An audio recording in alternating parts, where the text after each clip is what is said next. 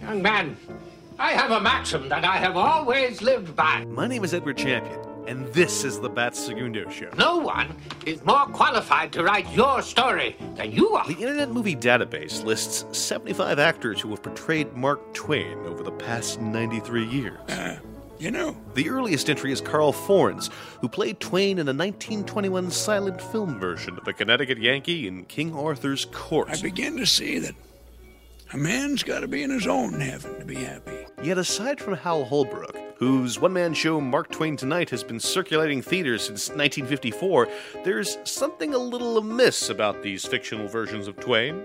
Providence protects children and idiots. I know this is true because I've tested the theory. You see, these actors and those who direct them have presented Mark Twain as this jolly and avuncular figure. Huck. Huck was ignorant, he was unwashed, he was insufficiently fed. Someone who happily regales crowds with tales of jumping frogs when he's not dispensing advice to young hopefuls. But he had as good a heart as ever a boy had. But the man born as Samuel Clemens was often a savage wit, and if we're to reckon with the way in which he transformed American literature, well, we have to accept the darkness with the light. For the great humanist was also a ruthless man of feuds, someone still exacting stage managed revenge against his enemies, with the carefully timed publication of his three volume autobiography more than a century after his death. I met with Ben Tarnoff, author of The Bohemians, to get a more accurate and deeper appreciation of Mark Twain and the many other literary figures of the 1860s who helped open the floodgates of literary possibilities the wild and wonderfully busy city of San Francisco.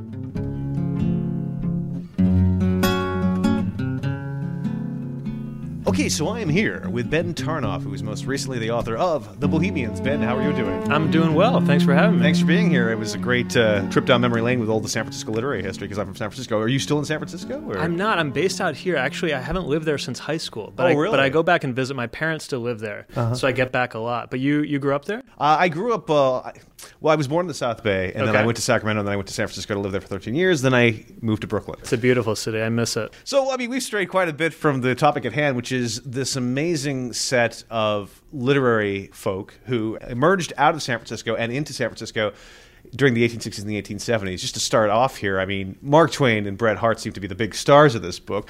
But uh, what do you think it was about this particular area at this particular time that created this particular literature? Well, San Francisco in the 1860s has a lot of advantages uh, as a writer. Yeah. It's peaceful. You know, the Civil War never comes to California, so there's no fighting on the coast, and there's no draft because Lincoln never applies the draft west of Iowa and Kansas. So it's And- a great no place. draft riots. Right, exactly. No draft riots. So it's peaceful. It's a great place to wait out the war. Uh, it's very rich because it's the industrial, commercial, and financial center of the region. So the massive amount of wealth that's being generated in the city finances a range of literary papers. Uh, and it's also very urban. Uh, it's got about 100,000 people in the 1860s, and that makes it by far the biggest city in the region, really the biggest city west of St. Louis. Yeah. And that population is pretty cosmopolitan. Because of the legacy of the gold rush, you have people there from China, from South America, from all different countries in Europe. And I think all of those are important factors behind producing the literary moment. And for a while, speaking of St. Louis, uh, it had actually the largest building west of St. Louis in, in, with City Hall. That's right. For a while, right. until unfortunately it got uh, it got. I can't really remember which building it was that actually uprooted it, but uh, you know, a city of great uh, progress and, and great building. Um, I, I wanted to start off also by getting into the preacher Thomas Starr King. He's this figure I have wanted to talk about forever because I have read, I'm sure as you have, the Kevin Starr books, the wonderful California Dream series.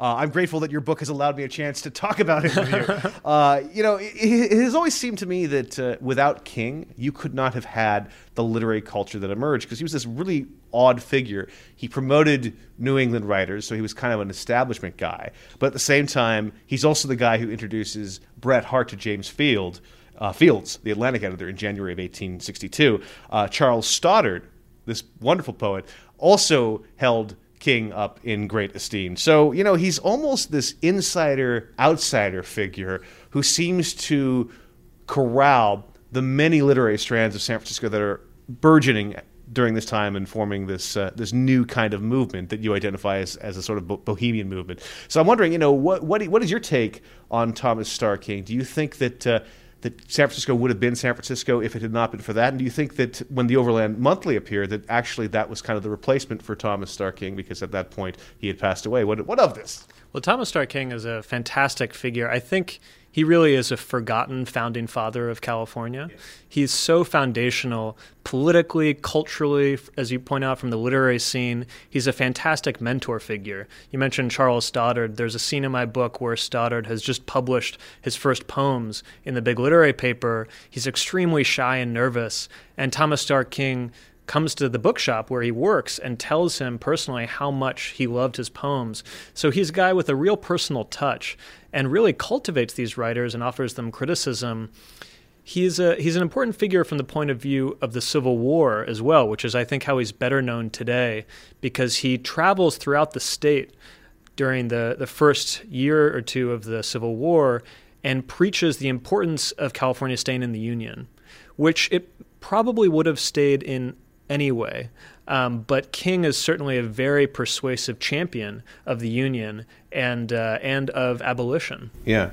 But in terms of his literary uh, contributions, I mean, he was, again, like I was sort of suggesting with this last question, this guy who both was there to rebel against and also this guy to, to garner favor with so you can actually get into some of the outlets. I mean, you know, how, how did that work? I mean, I, am I sort of perhaps overreaching with my estimation of King is this great mirror that Twain, Harte, and all these other people kind of uh, you know uh, looked at in order to f- sort of find their own voice, to to find their own particular perch, to break into San Francisco journalism, literature, and all that.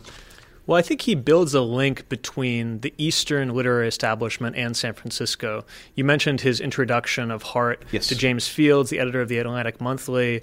He also is friends with Longfellow and Emerson and all of these kind of literary lions who are really the most famous writers in the country at that point and he gives these wonderful lectures on American literature in San Francisco. So he absolutely is kind of a link between the East and the West, but he's also someone to rebel against. I mean, as the father figure, you're also trying to kill your father. Yeah. And a lot of these guys, particularly Harte, you see him strain from that New England mold.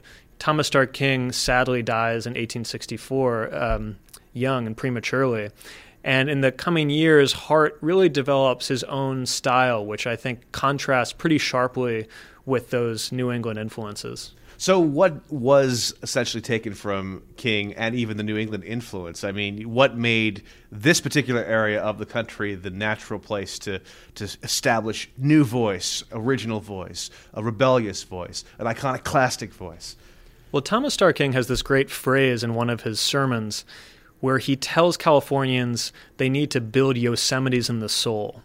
And his point there, I think, is that they've been blessed with this majestic, epic, monumental landscape, this incredible natural beauty, and they need to create a culture and a literature, an intellectual scene that's commensurate with that great beauty. And the bohemian scene really takes that advice seriously. And the West, I think, is such a fertile place for a new type of literature to develop, which which really does deviate from the path that King himself had hoped it would take. I mean, he wants California to follow closely in the footsteps of New England. He has a letter where he says California must be northernized thoroughly by Atlantic monthlies, by schools, by lecture halls. But the these uh, literary, uh, you know, the scene that he mentors after his death really takes things in a different direction.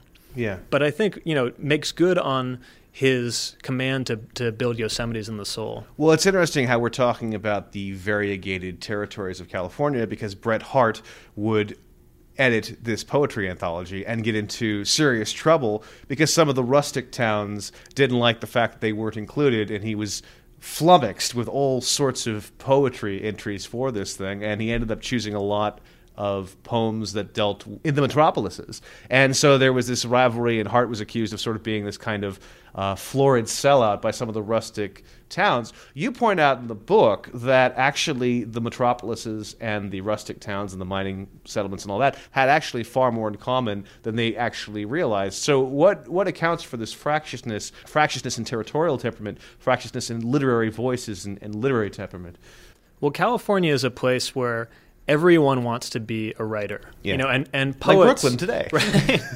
exactly. It's like Brooklyn in 2014. But poetry in particular has a real prestige. You know, poets are pop stars. Yeah. Poems are read at every public gathering. Uh, you kind of need poetry in the public sphere all the time. And so all of these Californians, people who live in the countryside, people who live in the city, all think of themselves as a poet. So when Bret Harte is tasked with putting together a representative anthology of California poetry in 1865, he is overwhelmed with submissions and has a lot of fairly sarcastic, disparaging things to say about the quality of those submissions and ends up producing this fairly small volume with mostly his friends like Charles Stoddard and Ina Coolbrith. And this ignites a kind of literary war between the city and the country. So, I, but as you point out, the distinction between the city and the country is not actually that great. I mean, the California countryside, in terms of the mining and the farming operations, is itself pretty heavily industrialized. We've got big economies of scale, a lot of heavy machinery. Places like Virginia City in Nevada, where Mark Twain is for a few years, um, are highly urbanized areas. So the notion that it's these kind of he men in the frontier versus the effete bohemians in the city, it's kind of not totally accurate representation. Well, I mean, in in this sense, I mean, you're essentially saying that the sphere of influence in both rustic town and big city is essentially homogenous. That people are are perhaps being inspired from the same physical things. I mean, what of what of literary tastes? What of the way that people express themselves? I mean, certainly, I, I isn't isn't there an argument to be made that uh, maybe uh, maybe the country guys were right? Well, I think there's certainly a distinction in terms of literary taste. I mean, I think both camps are living fairly urban, industrialized lives, but they certainly have very different opinions about what constitutes good poetry. And Harte, in particular, who's the editor of the volume, shies away from topics that he feels are too pastoral, you know, that have too much of a certain type of California flavor, Yeah. which he associates with kind of the amateur poets. And he uh, he writes a parody of what one of those poems would look like in the Californian, which he edits. Um, but Harte really wants to push California literature in general to a more metropolitan, um, to a more bohemian, to a kind of more sophisticated level, and and is very um, dismissive of what he feels is the kind of amateurish literary karaoke quality of some of the countryside poets. So, in other words, uh, I mean, well, what is that sophisticated nature that Harte is demanding? I mean, what are we talking about? Are we just talking about endless poems devoted to just being in the middle of nowhere? I mean, essentially, that's what he's railing against. He's asking California to take itself more seriously, to write about uh, civil, social, political uh, topics. I mean, what, what are we talking about here? Well, the problem with Harte in these years, the kind of mid 1860s, is he's very good at being a critic. You know, he's very good at lambasting the quality of California literature, at its climate, at its, you know, its boosters and philistines and capitalists, but he's not great at producing good literature of his own. And that comes a little bit later in the decade when he starts to write these wonderful short stories, uh, The Luck of Roaring Camp being the best known. And it's not until that moment that I think he really makes good on his earlier promise to redeem California literature. Yeah, so he's essentially just quibbling with what he doesn't like in order to find out what he does like and what he can actually build from the ashes he demonizes, so to speak. Exactly. Yeah, Yeah. yeah. He's he's definitely in a more critical phase at that moment. Yeah. So, um, actually, one of the interesting qualities of Mark Twain's success uh, with The Innocents Abroad involves this interesting subscription model where you have door to door salesmen actually selling The Innocents Abroad like encyclopedias would in the next century. And it's fascinating because you have the wonderful Transcontinental Railroad That has been built. You have all these people in various hubs. They need reading material, and this is how Twain makes his name. Um, but because of this particular literary approach, Twain does not get the respect that he clearly deserves by the snobby Eastern critics, and yet when he goes to England later, he's received by everybody. Uh, why do you think the uh, there was a certain kind of diffidence to Twain at the time? Uh, I, I, don't think it was necessarily just that uh, subscription model, or, or could that be enough to stigmatize you, even the fact that you actually got through to people? I think there's a lot of things stigmatizing Mark Twain in this period. Yeah. I mean, just his appearance alone, I think, is, is stigmatizing enough. He looks very disreputable. He speaks in this very peculiar drawl that makes a lot of people think that he's drunk all the time. So just him showing up, you know, the offices of the Atlantic Monthly, Yeah. which he does in 1869 to thank a young editor named William Dean Howells for a favorable review. He is always comment people are always commenting on his appearance. So that's a major factor. His style is also crude by the standards of the Eastern literary establishment. I mean, when you read Longfellow, for instance, the styles are very different in terms of just their prose. Yeah. And certainly how his material is being marketed is a major factor. You mentioned subscription publishing. I think of the analogy today as you know digital publishing or ebooks or maybe that's not an ideal analogy but he is basically going directly to his audience he's bypassing booksellers and is using these agents who peddle his book door to door which horrifies the New England literary establishment. I mean, that is not what you're supposed to do to sell a respectable book. And he's a lecture personality. You know, he's essentially a stand up comic, and he relies on that a lot, both to make money for himself and also to promote his material. So I think all of these factors make it hard for Twain to climb the ladder of Eastern literary respectability, and it takes him decades. Would you say, and I'd like to get into the lecture tour as well, the many lecture tours he made, and also uh, this figure, uh, Artemus Ward, who is America's first stand up comic. That's right. Uh, is essentially the Spalding Gray a century before his time. Yeah. Uh, you know, uh, do you think that the stand up comedy lecture touring actually stigmatized Twain more than any of the subscription models did? Is that safe to say? I think it's it, I would say both contributed in, in ways because he's he's presenting himself as a public persona and he is directly appealing to this rising middle class of the post Civil War period, where there's this incredible hunger for new print products. There's an explosion in publishing. These illustrated weeklies like Harper's and Scribner's appear, which are major competitors to the Atlantic Monthly, by the way. So New York is emerging as a media capital to to compete with an older Boston literary world, and Twain very much belongs to that cultural shift. Yeah. Um, so he's basically doing anything he can to direct connectly with that audience, uh, and that happens with subscription publishing. That happens. That happens uh, on the lecture circuit, in his extensive PR campaigns for his books, where he writes to everybody he knows to make sure that they'll all write positive reviews and sends out hundreds of review copies. I mean, he is a PR maven. Yeah. And, Not a good uh, businessman, but very good at negotiation and very good at public relations. Yeah. Well, that's what's funny is that we think of him as a terrible businessman because later in life he bankrupts himself, Yeah. mostly by investing in the stupid Yeah. typesetting machine. But when it comes to marketing his own books, he's pretty sophisticated entrepreneurially. Of course, he um, he's not so good at spending money once he has it. Yes. But in this period, I think he does a pretty good job of, of marketing his books. What of the iconoclastic nature of Twain in the San Francisco days? I want to talk about that because there is this misconception here from 2014, even with the the slow release of the three volume autobiography, Right. uh, that Twain is this kind of avuncular figure who always has a cigar in his mouth and has a wonderful jumping frog story to tell everyone, uh, and is and is just a kind of ador- an adorable kind of guy. But he was extraordinarily vicious, iconoclastic, fearless in, in taking out targets, willing to go ahead and spread lies and get them published in high places, willing to go ahead and pit people against each other, and absolutely intransigent when it came to maintaining a feud. Um, you know, how much of, of this was encouraged by Twain's temperament, and how much of this was encouraged by the general hustle and bustle nature of San Francisco in the 1860s? Well, I'd say it's a perfect storm. I mean, Twain's temperament is explosive, as you note, and this is before he conceals it under this avuncular kind of man in the white suit facade, Yeah. which is really how we imagine him now.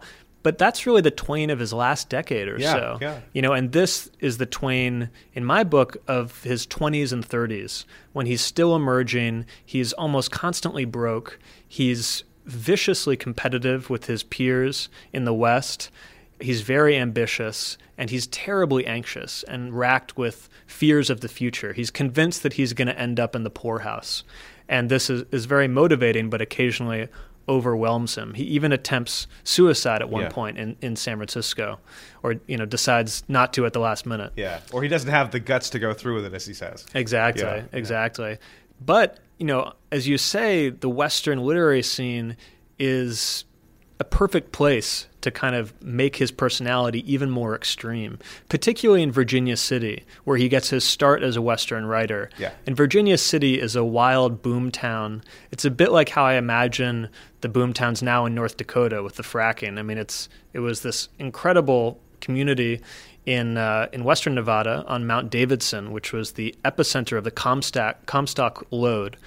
And Twain is surrounded by violent, hard drinking men. Really, almost all of them are men who shoot each other in the streets and provoke duels with one another on the slightest pretext. So it's definitely a place for Twain's extreme, explosive personality to become even more so. or to be fit right in with the character of Virginia City and the character of San Francisco.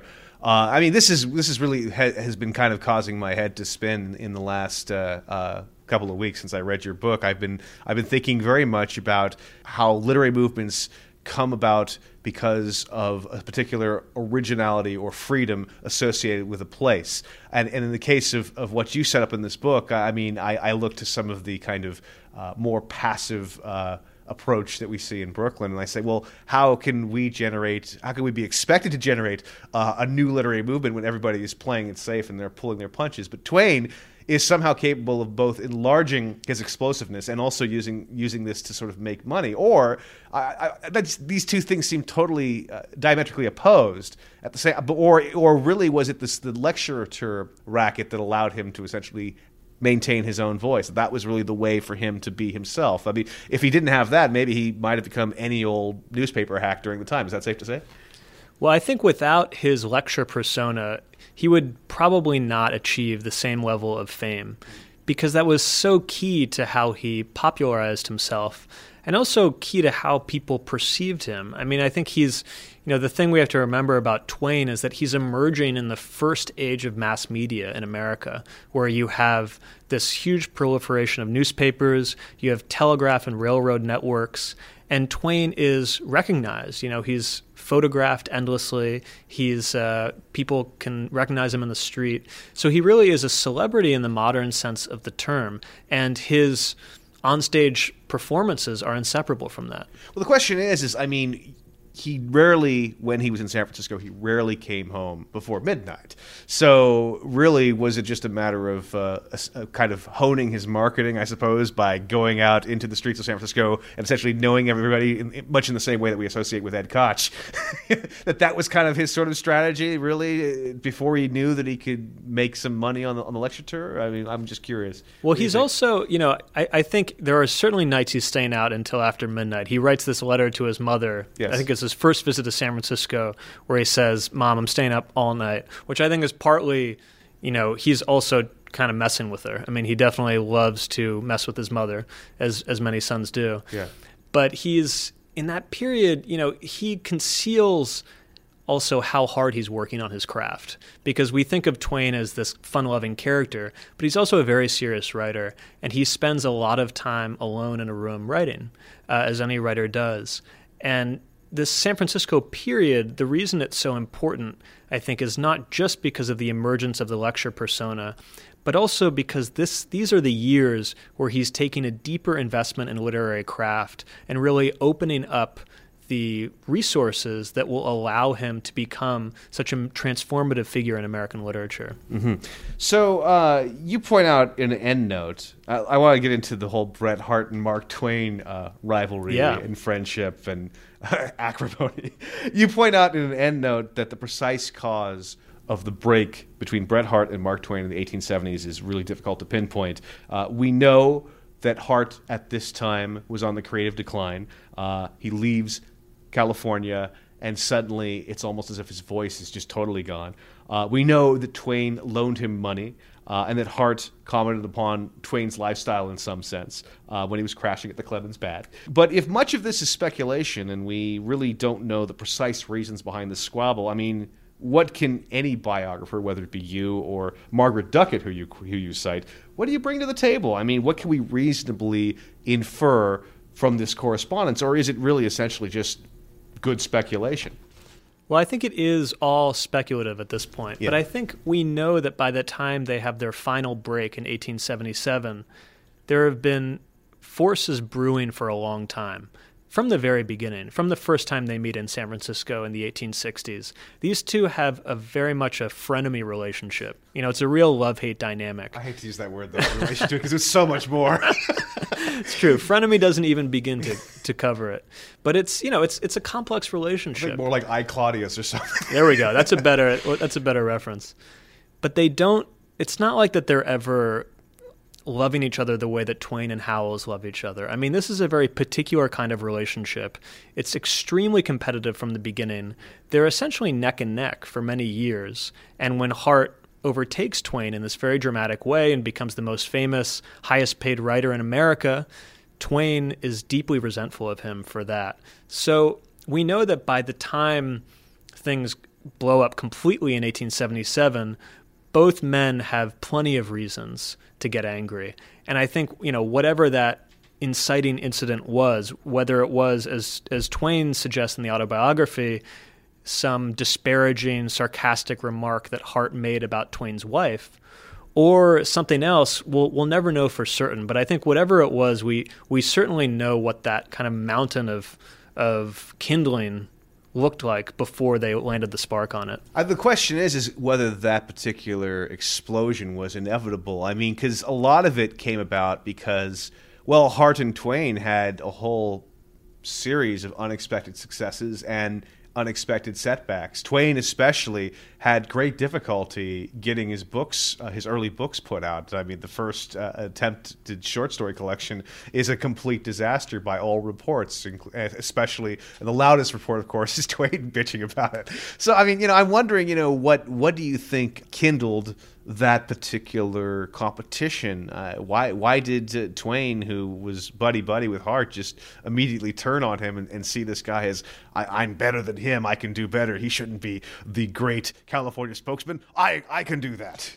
Well, I think Twain has a very competitive spirit, but I think we can shift a fair amount of the blame onto Bret Harte as well, because he is someone who notoriously burns all his bridges. You know, comes from California to the East and suddenly stops writing all of these good friends like Charles Stoddard and Ina Coolbrith, who he promised he was going to make connections for in the Yeah. East, try to bring them over. He just completely burns his bridges. So he's known as someone who you know demolishes friendships. So it's not out of the question to just take Twain's word for it. Um, I think Twain would have been unusually sensitive, particularly if anything involved his wife. He would be Yeah. very sensitive. There's certainly a record of that. But Harte, we always know that Harte had a sarcastic attitude. I mean, his irony is an indispensable part of his writing and certainly was a big part of his personality. But irony and sarcasm is, you know, it's one of these things that in the right quantities it can be charming, and then you just turn it up a little bit and it becomes a bit of a problem. And other people report that happening with Harte once he relocates east. So I think even if Twain was a little bit sensitive, a lot of people dislike Harte in this period. I didn't know you any better. It seemed that you were possibly making a comparison between the death of irony in the 1860s and 1870s and the presumed death of irony after September 11th. I think irony never went away. I don't think it did either. Um, I wanted to talk also about Bret Harte's wife, uh, Anna Griswold Harte. Um, doesn't come across very well in this book. Generally doesn't come across well in any book. Uh, you write that she may not deserve the scathing descriptions left by her husband's friends over the years, although the sheer number of them suggests that there is some truth to their collective portrait of her as jealous, tyrannical, pretentious, stubborn, sullen, and shrewish. Well, if she doesn't deserve the treatment, sir, well, what good things can we say about Anna Harte? I mean, Bret, we know he's at home. He's a good father. He enjoys playing with the kids. Uh, but given the vanity that he expresses later in life, that some of which we have alluded to, and the maxim that it does indeed take two to tango, I mean, how much of Anna's purported uh, sullenness is on Bret? That's I think that's a fair point. I mean, I think it's look, it's an unhappy marriage by any measure, and it's you know it's always hard to ascertain blame in a relationship that's not working. Um, clearly, both of them are contributing heavily. Uh, I think they're they're not a good match. I think you get the sense over the years, particularly as Harte becomes better known, that his wife resents his success and is in some way jealous of the time it takes and the attention that he's getting. There are a lot of reports of her trying to undermine him in, in subtle and explicit ways. Walking into the office and interrupting him talking to him as he's trying to work being one key one. Right, yeah. I mean, and, you know, and some of them feel kind of funny, like walking into the office and saying, You have to come with me on a shopping trip. But there's a lot of reports, particularly from Bret Harte's mother, who's not an impartial observer, but is one source, saying that you know she wears the life out of him that any moment that he can take for his writing he's constantly being interrupted on the other hand bret harte was not always a very pleasant guy himself and as you said had a lot of arrogance had a lot of vanity and despite his devotion to his children i think he was a decent father while he was still with the family uh, there's clearly a lot of tension between him and his wife so it's hard to know how to proportion the blame perfectly. Well, what what good things can we say about Anna? I mean, is there anything that you dug up here? I mean, I'm I'm certain if if I'm going to if if I were a biographer and I were going to dig into someone's life, I would try to find if they have been presented as villainous over the years, something that was that, that, that made them a little bit more human. They're not just some sort of black and white caricature as other people present them. I mean, what I mean, what did, you find anything in digging through all the papers and all that? Or? Well, Twain takes Anna's side. Interestingly, he you know in the autobiography in particular, his account of his freak out at Bret Harte at the end of their relationship in 1877. One of the things he gives Bret a hard time for is being a bad husband of leaving Anna alone for long stretches, of borrowing irresponsibly, and eventually of abandoning the family when Bret Harte goes to Europe um, to work for the State Department in Germany, which he does. I mean, Harte completely abandons his family and, and cuts those ties. Um, he has some relationship with his children later, but he really um, he really does flee his family. So I think you can also see her as a victim of some of his um, some of his shenanigans and certainly his his vanity and his tendency to burn bridges. Yeah. Did, did she possibly contribute in any way towards his sense of aristocracy that we see? I mean, there's one late effort where he insists upon a car when he goes to the East Coast, and everybody is like, "Oh, come on, this guy doesn't deserve a cab. Uh, he doesn't deserve this kind." I mean, what? Why does this guy think he's entitled to everything?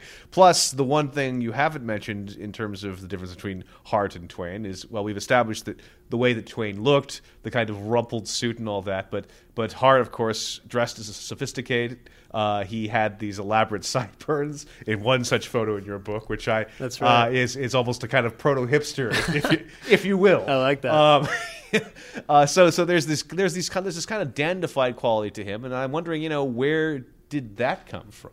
That's definitely true. I mean, people talk about Bret's uh, aristocratic airs you know, from a fairly early age, when he is wandering through Northern California on his own in his early 20s in the 1850s, people talk about seeing him in these kind of mining camps.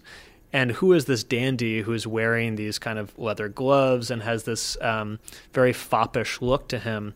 So that's something that precedes Anna. But I think Anna could could have easily reinforced because she comes from a family um, that was richer than Bret's, that had some money, some prestige. And I think she was used to living a certain lifestyle. And I think she would have certainly brought some of that taste to uh, to Bret. But it does, as as you mentioned, it becomes a bit of a liability later. Yeah. You know, um, when, when the checks aren't coming in. when the checks aren't coming in and he's still buying a lot of clothes. Yeah. Twain, as usual, has a lot of wonderfully devastating quotes on Harte's fashion sense about how he always needed to stay more fashionable than the ultra fashionables. He's always one step ahead in terms of his dress. And eventually he can't pay for it and becomes a problem.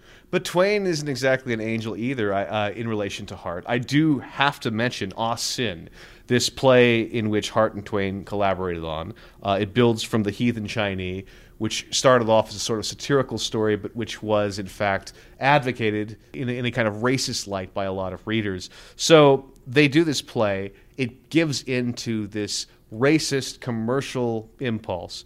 Uh, it's a regrettable backslide into racist Chinese stereotypes on Twain's part, especially because he stood against racism when he was in San Francisco. Uh, he, he, he dissented against racism towards the Chinese.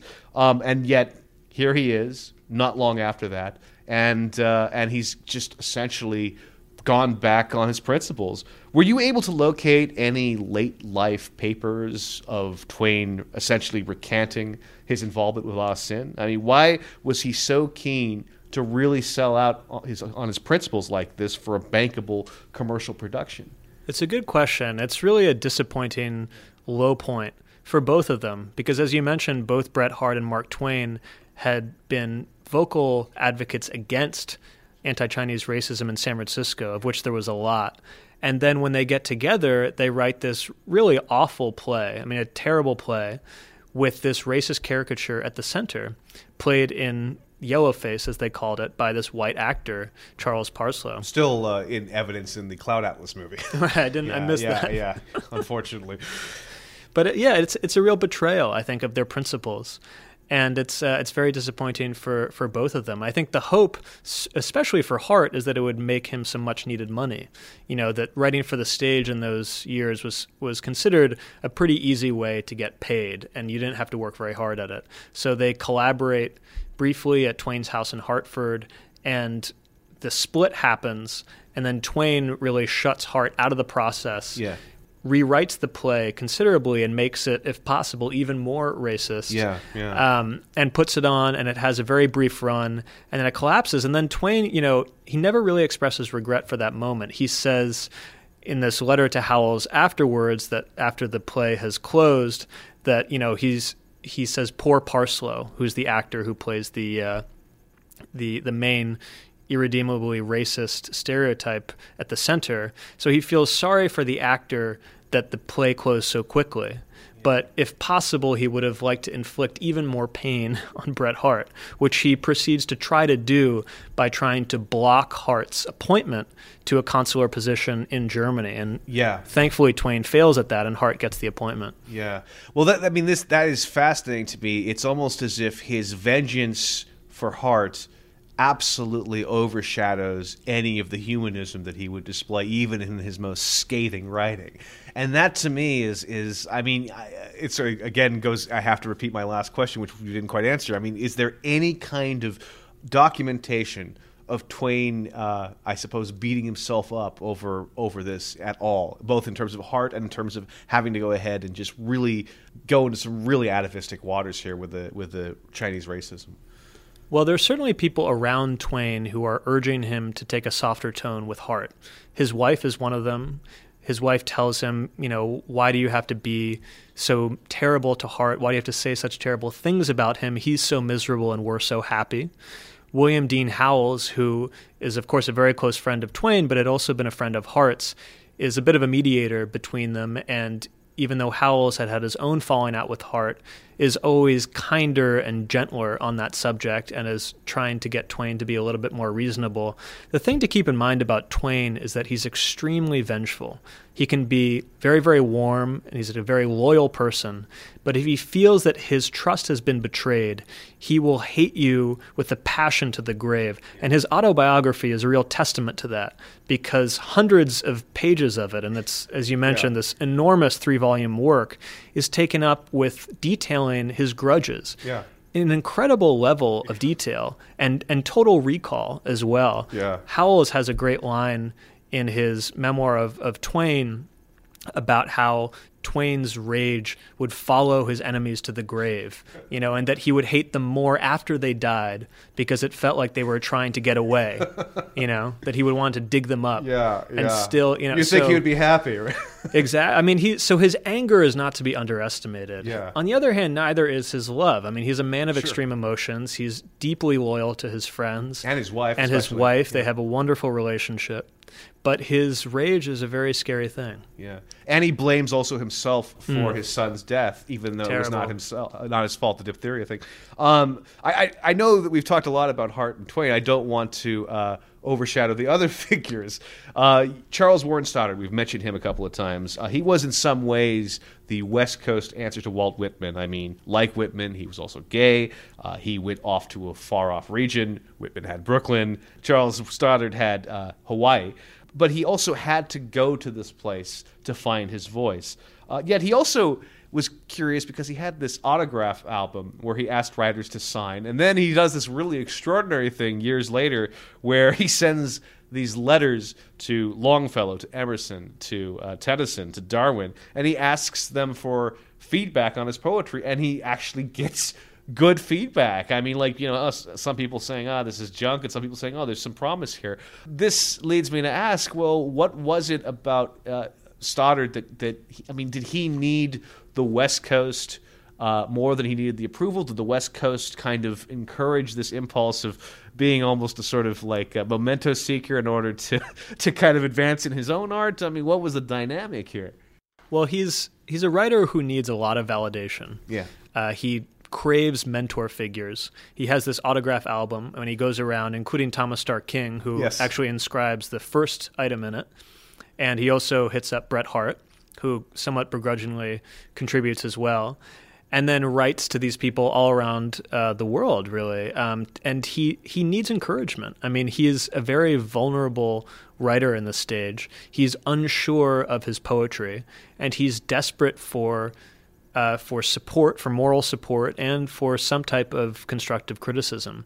So he finds locally in Thomas Starr King, and especially in Bret Harte, very uh, very useful mentor figures who really help him develop his voice. Yeah, but I mean, I, the, why did he have to go to California and Hawaii in order to really get his art out? I mean, did he need the uh, all of the uh, the exotic adventures that he had in Hawaii? It was, I mean, it was he needed to be almost a sensualist to to get that sensualism onto the page. What was this? I mean, it's it's like.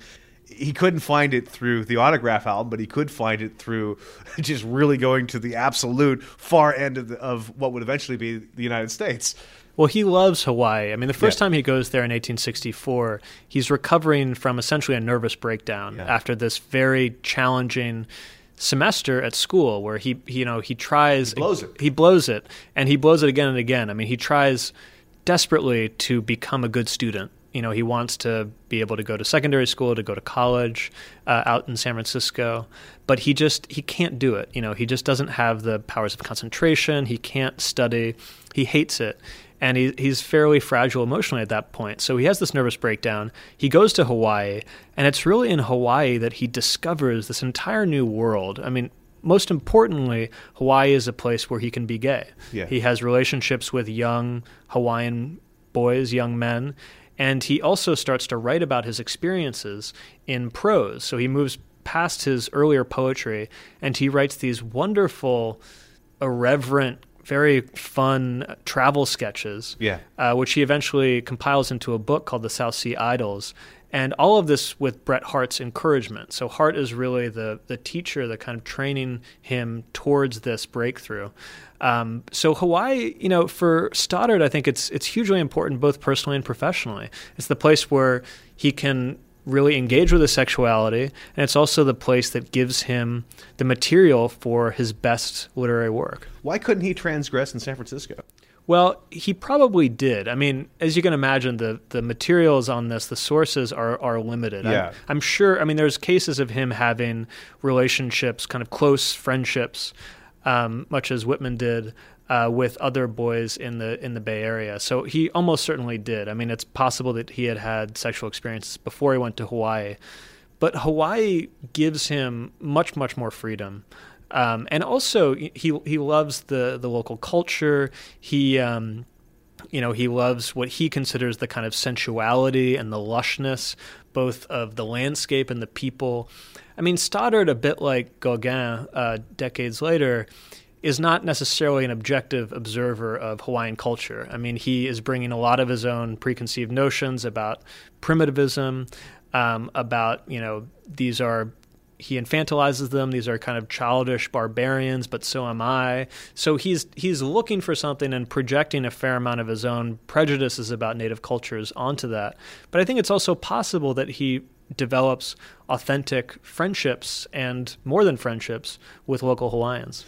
Ina Coolbrith, who we've also mentioned, she remarked that Bret Harte had urged Stoddard and her to join him on the uh, join him when he went to the East. You had mentioned that earlier.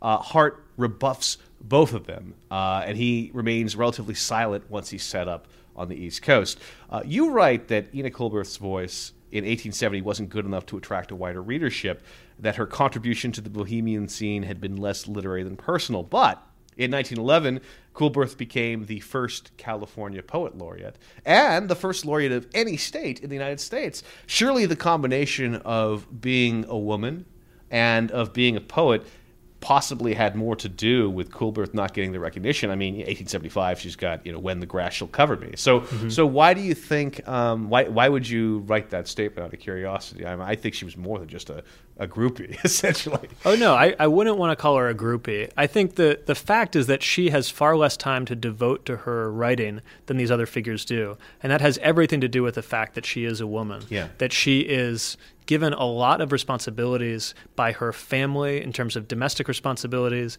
And the really crushing death blow in this is when her father abandons the family, leaves uh, her mother there, her ailing, uh, fragile mother, for Ina to take care of. And then another male poet named Joaquin Miller deposits his teenage daughter on her doorstep and says, You have to raise her. And then her sister dies Agnes, and her Agnes's two children, who are now orphans, come and move in with Ina. So now she has this huge household to support, and that's why she takes a job as a librarian in Oakland in 1874. And the hours are grueling. You know, it's 12 hours a day, six days a week. She writes about it as a tomb, a prison. She talks about her convict life, writes these very melancholy letters to Charles Stoddard. So I'd stress that her limitations as a writer, I think, are have more to do with the amount of time she was allowed to spend writing, and less to do with any innate talent. Because I think when you look at her poetry um, compared to the work of, you know, I'd say Stoddard's South Sea Idyls, and certainly the work of of Bret Harte and Mark Twain, I'd argue that it doesn't quite achieve that quality. Mm. Mm. So in that case, what we're basically talking about is someone who could have been uh, a great poet who was not allowed to because of being stuck in this tomb. And and she's very very vocal on that subject. I mean, that's certainly what she believes is that she was she was given all of these relatives to support. She was given this terrible convict life to live.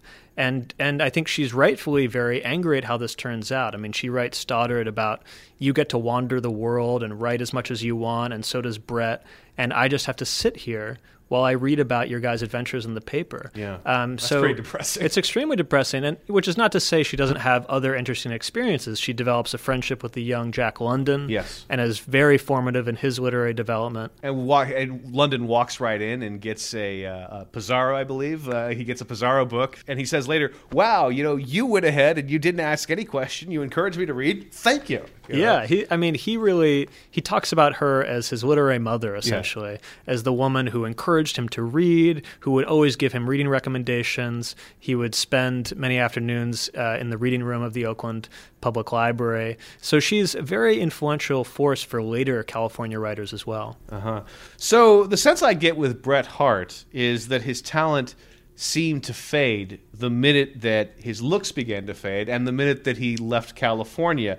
Uh, you know, I, am wondering, you know, why he dissolved so seemingly immediately, at least as presented in your particular overview. I mean, I, have read a few other things, and it seems to match match up with this. But uh, what do you think ultimately uh, caused this to happen? Well, I think there are a few factors. I mean, he in California, he has a literary scene that supports him and that inspires him, that sustains him, I think, both personally and as a writer. In the East Coast, he's really, as Twain says, a man without a country. Yeah. He's living in a kind of internal exile in the East. He hasn't been uh, to that part of the country for years. He doesn't recognize it. It's in the midst of its post Civil War industrialization. And he writes these letters about, you know, what happened to the orchards and farms of my youth.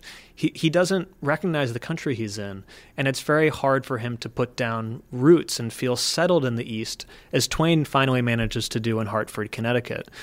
So, you know, not to use, there's an analogy of, uh, I'm forgetting who makes this analogy, but that he essentially can't take root in the East. It's almost like taking a plant from California and trying to put it in a different climate. Yeah. Um, a few writers make that analogy. So you mentioned how Coolbrith had inspired other writers. Uh, I actually want to get Ambrose Bierce into this. I mean, he gets into the San Francisco scene much later than Harte and Twain. Uh, and you write that, like the Middle Americans of the Innocents Abroad, Bierce was a creature of the new industrialism. Um, is it safe to say that when Bierce arrived in California, he arrived too late to have this kind of uh, symbiotic relationship with California, to be one of the innovators? That there was this tension between the discovery of gold and even the growth of innovative writing? How, how did this work? Well, I think Bierce manages to become a very important figure in California and, and spends a long, long time there. I mean, he's there, you know, he works for the San Francisco Examiner, Yes. and he's, he's there really for the bulk of his uh, adult professional life. And I think there are a lot of influences on Bierce from writers like Bret Harte. You know, when you read Bierce's short stories about the Civil War, which are fantastic, I think you can see a lot of the influence of The Luck of Roaring Camp and other of those Harte stories in terms of this use of a very precise, very sly, very dark irony, which is derived in many ways from frontier humor. And this commitment to, to realism, to really showing this ordinary life as it is and not in a in a romanticized or sentimentalized way. So I think Bierce you know, Bierce befriends all of these figures. He does come into the tail end of the bohemian scene, so he doesn't quite reach the inner circle. But, But- Bierce gets in there, and he's almost the, the I would argue the father to the monkey block writers, all of the wonderful pulp writers that came in like the 1920s and 1930s, in the exact same place where the Transamerica Pyramid now actually sits there, which you didn't get to in your book. No, but- unfortunately, a terrible act of architectural vandalism. They Yeah. they tore down the Yeah. Montgomery block. It's really like kind of the Penn Station of San Francisco, I would say, in terms of that the demolition of that building. It's terrible. Uh, have you read the Fritz Leiber book on, on this? I haven't. No, No, I- it's I'd a really it's a really good one. It's a, it, basically it's uh, the Transamerica Pyramid is haunted, uh, and it involves all of these writers as Oh, well. that's great. Yeah, it's it's, it's anyway. Uh, so I, I have a last question for you. Um, so what do you think is the closest thing today Hmm. to to the 1860s and 1870s of San Francisco in terms of literary movements, in terms of writers who are really taking risks and trying to create a, a bona fide movement that could actually really influence the direction of literature? Well, I think there are a lot of great writers, and I think there are a lot of writers who are trying to influence the direction of literature. I think when it comes to a literary scene, Yeah. it's a little bit of a different landscape today. I mean, one of the features that made San Francisco such a great place to develop a literary scene is its isolation. You know, it takes a while to get there. Uh, and that creates this kind of cultural scarcity where people really have to connect face to face and and work together to build these literary papers. Now I think it's a much more diffuse, dispersed movement. Obviously, the internet is is a major factor in that. But you know, I, I think about it a lot in terms of how bands get together. You know, like the Rolling Stones. That these were the guys who they all listened to these records, and nobody else did. And these days, I think with the internet, it's so easy to build these much broader, more diffuse networks that those face-to-face interactions of that excitement of like, oh, you like this, so do I, Yeah. which is is kind of the seed of any cultural scene. That kind of incredible density and excitement over shared discoveries. I think that's a little bit less possible today. less possible, even though there are far more means of expression to all parts of the world, to all types of people. you think that that just can't actually reproduce itself, even in a digital form. That there needs to be a sort of physical space. That there needs to be some sort of, I guess, trading of manuscripts or something. I mean, I, I see some of that going on too. No, I, I mean, look, I think great literary scenes can emerge through. It doesn't have to be face to face, certainly. But I, but when I think about the Bohemians in San Francisco in the 1860s, it's hard to imagine that type of of moment reproducing itself today. Yeah. Which is not to say that people all over the country are producing really interesting lit- literary, you know, lit- little magazines, and they're doing that face to face. Yeah. Um, but you don't need to be face to face anymore, and something is gained certainly, and something is lost. Fair enough. Well, Ben, thanks very much. This was a lot of fun. Take- Thanks so much for having me. I really Thank you. appreciate it. Great. Caught in a landslide, no escape from reality. Open your eyes, look up to the skies and see.